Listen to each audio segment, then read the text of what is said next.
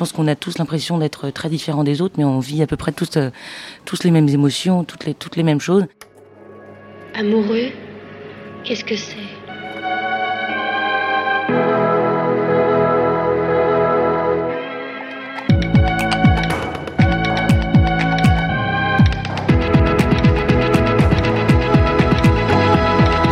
Les temps sont durs pour les rêveurs. On est au Francofolie de La Rochelle. C'est le mois de juillet 2022 et à l'heure où on enregistre cette interview, j'ai vu Zao de Sagazan deux fois sur scène. Elle a sorti deux titres, Suffisamment et La Déraison. Dans cet épisode, on a parlé de son rapport à la scène, encore tout récent, à la casquette de chanteuse à texte et sa compatibilité avec la scène électronique. Je suis Mathis Grosso et vous écoutez Disquette, le podcast de Studio Clémentine consacré aux chansons d'amour. Du coup, bah, je voulais commencer par te poser la question qu'on pose à tous nos invités euh, globalement dans Disquette, c'est est-ce que t'en as pas marre des chansons d'amour? Oh non, je crois qu'on n'a jamais marre des chansons d'amour. Il y a tellement de belles chansons d'amour. Enfin, je n'écoute pas que ça, mais je trouve qu'il y a des chansons tellement fabuleuses en amour et je sais qu'il y en a encore mille à écrire. Donc euh, non, absolument pas. Et t'en fais beaucoup des chansons d'amour aussi. Il y a les deux titres que t'as sortis, du coup La déraison est suffisamment, et t'as aussi ceux que t'as interprétés sur scène tout à l'heure. Je crois c'est Mon Inconnu le titre, si je dis pas de bêtises. Euh, et puis il y a L'amour de soi aussi, où tu parles de, ton rapport au corps, etc. Euh, je me demandais du coup justement quel, euh, qu'est-ce que ça a changé pour toi d'écrire une chanson d'amour? Est-ce que tu composes pareil? Est-ce que c'est une chanson comme les autres? Ou est-ce que tu mets quelque chose de différent dedans? Alors, je mets forcément quelque chose de différent parce que l'amour, bizarrement, c'est peut- peut-être que tout le monde va pas dire ça, mais moi je ne connais pas l'amour. J'ai jamais été amoureuse. Là où souvent, euh, généralement, quand je j'écris une chanson, je, je pars de mes de mon vécu. Et ben là, je ne peux pas partir de mon vécu parce que je ne connais pas l'amour. Et donc du coup, quand j'écris une chanson d'amour, je- j'essaye d'aller chercher cette, euh, ce sentiment que je ne connais pas. Bien que je connais l'amour, il y a plein de, bien, plein de sortes d'amour, mais l'amour amoureux, euh, romantique, je ne le connais pas. Et donc du coup, j'essaye d'aller chercher cette sensation qui a l'air si forte que j'observe chez les autres. Et donc c'est un peu bizarre, mais tu vois, je vais m'imaginer folle amoureuse de quelqu'un qui me m'en pour suffisamment, qu'il ne m'aime pas assez et que mais juste assez pour rester, pour que je reste moi. Et donc ça va être euh, ouais, c'est vraiment se plonger dans un dans une émotion que je connais pas, donc c'est assez intéressant. Et souvent j'en finis en pleurs alors que je n'aime personne, donc c'est très étonnant. Mais donc forcément c'est un peu différent par rapport à d'autres où je c'est des chansons qui parlent vraiment de mon vécu et tout ça. Après mon inconnu comme tu le disais qui est là pour le coup complètement un, truc vécu mais qui est un amour quand même beaucoup plus euh, plus des rêves et des, des, des, images. On s'imagine avec un inconnu et c'est pas c'est pas de la, du vrai amour passionnel, mais mais voilà. Mais en tout cas, je c'est ça qui diffère un peu du reste. Et du coup, tu te projettes beaucoup euh, dans, des textes, dans des réalités qui n'existent pas forcément. Euh, je me demandais comment ça avait été accompagné par le chantier des Franco, euh, dont on avait un petit peu parlé sur, Studio Clémentine dans La Tournée, qui était un podcast du coup dédié l'année dernière au chantier des Franco et aux francopholies en général. Je me demandais justement comment le chantier avait pu t'encadrer dans bah, des textes que tu as qui sont parfois assez intimistes. Comment on partage ça du collectif? Comment on fait un live avec un projet aussi personnel? C'est des chansons effectivement très personnelles et en même temps, je cherche euh, quand j'écris à rendre euh, impersonnelles mes chansons dans le sens où je veux pas du tout que ça ne parle qu'à moi. Je veux pas.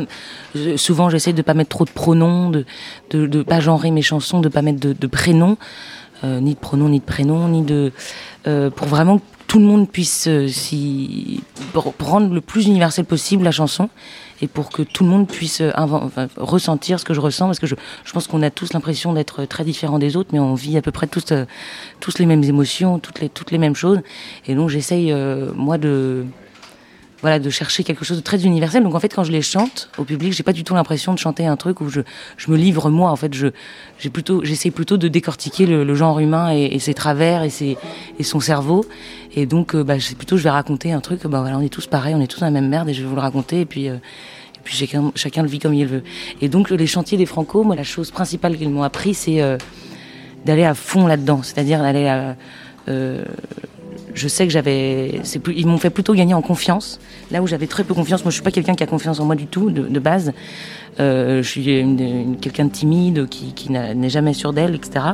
Et sauf que le personnage que j'ai sur scène, lui, est beaucoup plus sûr et, sûr de ce qu'il raconte. Il, est sûr, il, vient foutre des claques aux gens et puis après il vient, non en fait je suis très triste. Il, va dans plein de genres. Et, euh, et au début j'avais tendance à ne pas assumer cette folie un peu que j'avais, et cette euh, euh, ouais, cette confiance, parce que j'ai l'impression d'être arrogante et je supporte pas les gens arrogants. Et en fait, on m'a fait comprendre, non, c'est pas du tout de l'arrogance, c'est de la folie, c'est du, c'est, c'est, c'est incarné à fond et en fait, c'est beaucoup plus beau que quand tu, quand tu n'oses pas. Donc, ose. Donc, je pense que c'est surtout ça qui m'ont fait comprendre, c'est oser euh, raconter jusqu'au bout mes histoires et, et les assumer, quoi. C'est sur le compte Instagram de Zao de Sagazan que cette histoire commence. En tout cas, l'histoire qui nous a liés, nous, Studio Clémentine, à cette artiste singulière. À l'époque, son compte Insta recense quelques centaines d'abonnés. À l'heure où cet épisode sort, il en cumule près de 57 000. Sur son compte, l'artiste a posté une boucle, un refrain à l'infini, fermé sur lui-même. Cette chanson, c'est suffisamment.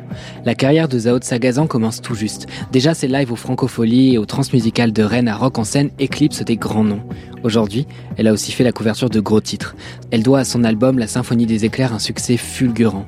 C'est une chanteuse à texte sur des prods électro, une interprète à la folie contenue et d'ailleurs pas tant que ça, une chanteuse qui laisserait presque croire que ce qu'elle fait est facile. Ce serait se tromper sur toute la ligne. Les projets comme ceux de Zao de Sagazan sont rares, précieux et si touchants que quand elle aura poussé les murs des salles, il ne nous restera plus qu'à chérir ces moments de scène intimistes, ces premiers moments et à répéter un peu vainement J'étais là.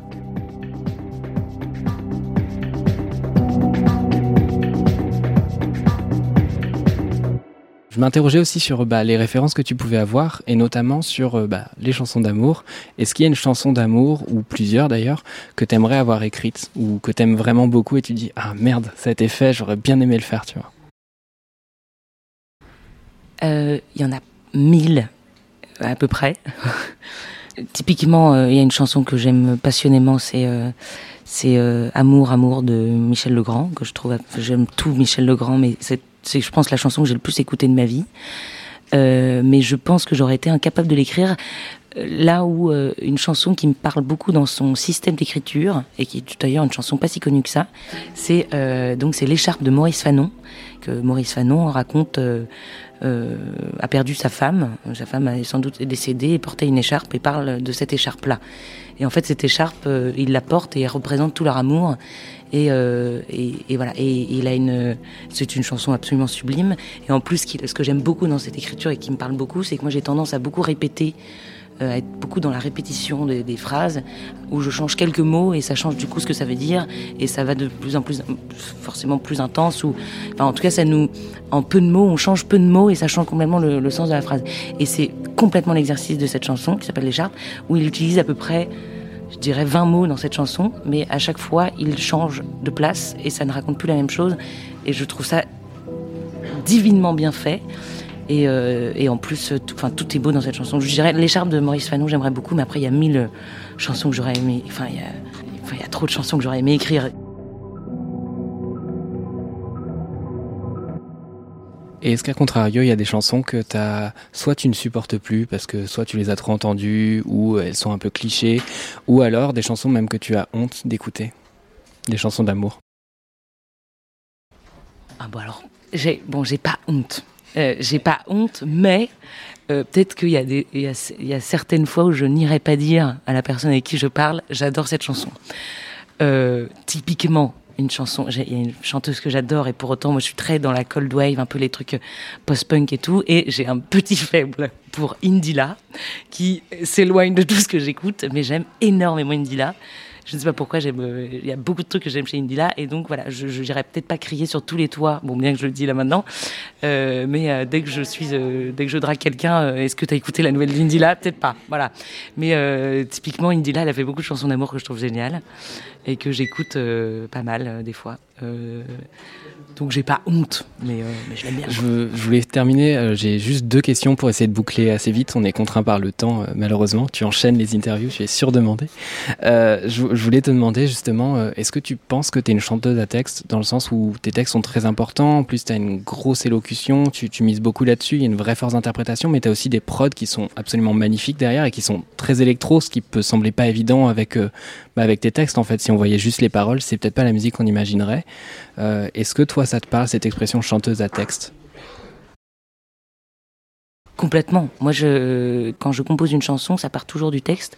Et je pars du principe que la, la chanson doit suffire au piano-voix. Euh, et, si elle ne marche pas piano-voix, c'est qu'elle ne marchera pas du tout. Donc, évidemment, le texte, moi, est hyper important avant tout, même avant la prod, avant tout, tout le reste. Et après, effectivement, par contre, j'adore l'idée d'être une chanteuse à texte qui le mélange à, la chanson électronique. Et parce que c'est exactement ce que j'essaye de faire. Euh, mais évidemment, moi, je, si on peut, j'adorerais qu'on me dise que j'écris excessivement bien. En tout cas, c'est ce que je cherche à faire. En tout cas. je voulais terminer avec une dernière question. Tu peux prendre le temps d'y réfléchir parce qu'elle n'est pas forcément évidente. Quoique peut-être tu as déjà une idée prédéfinie de ce que tu vas répondre. Mais si on devait t'écrire à toi une chanson d'amour, à quoi tu voudrais qu'elle ressemble?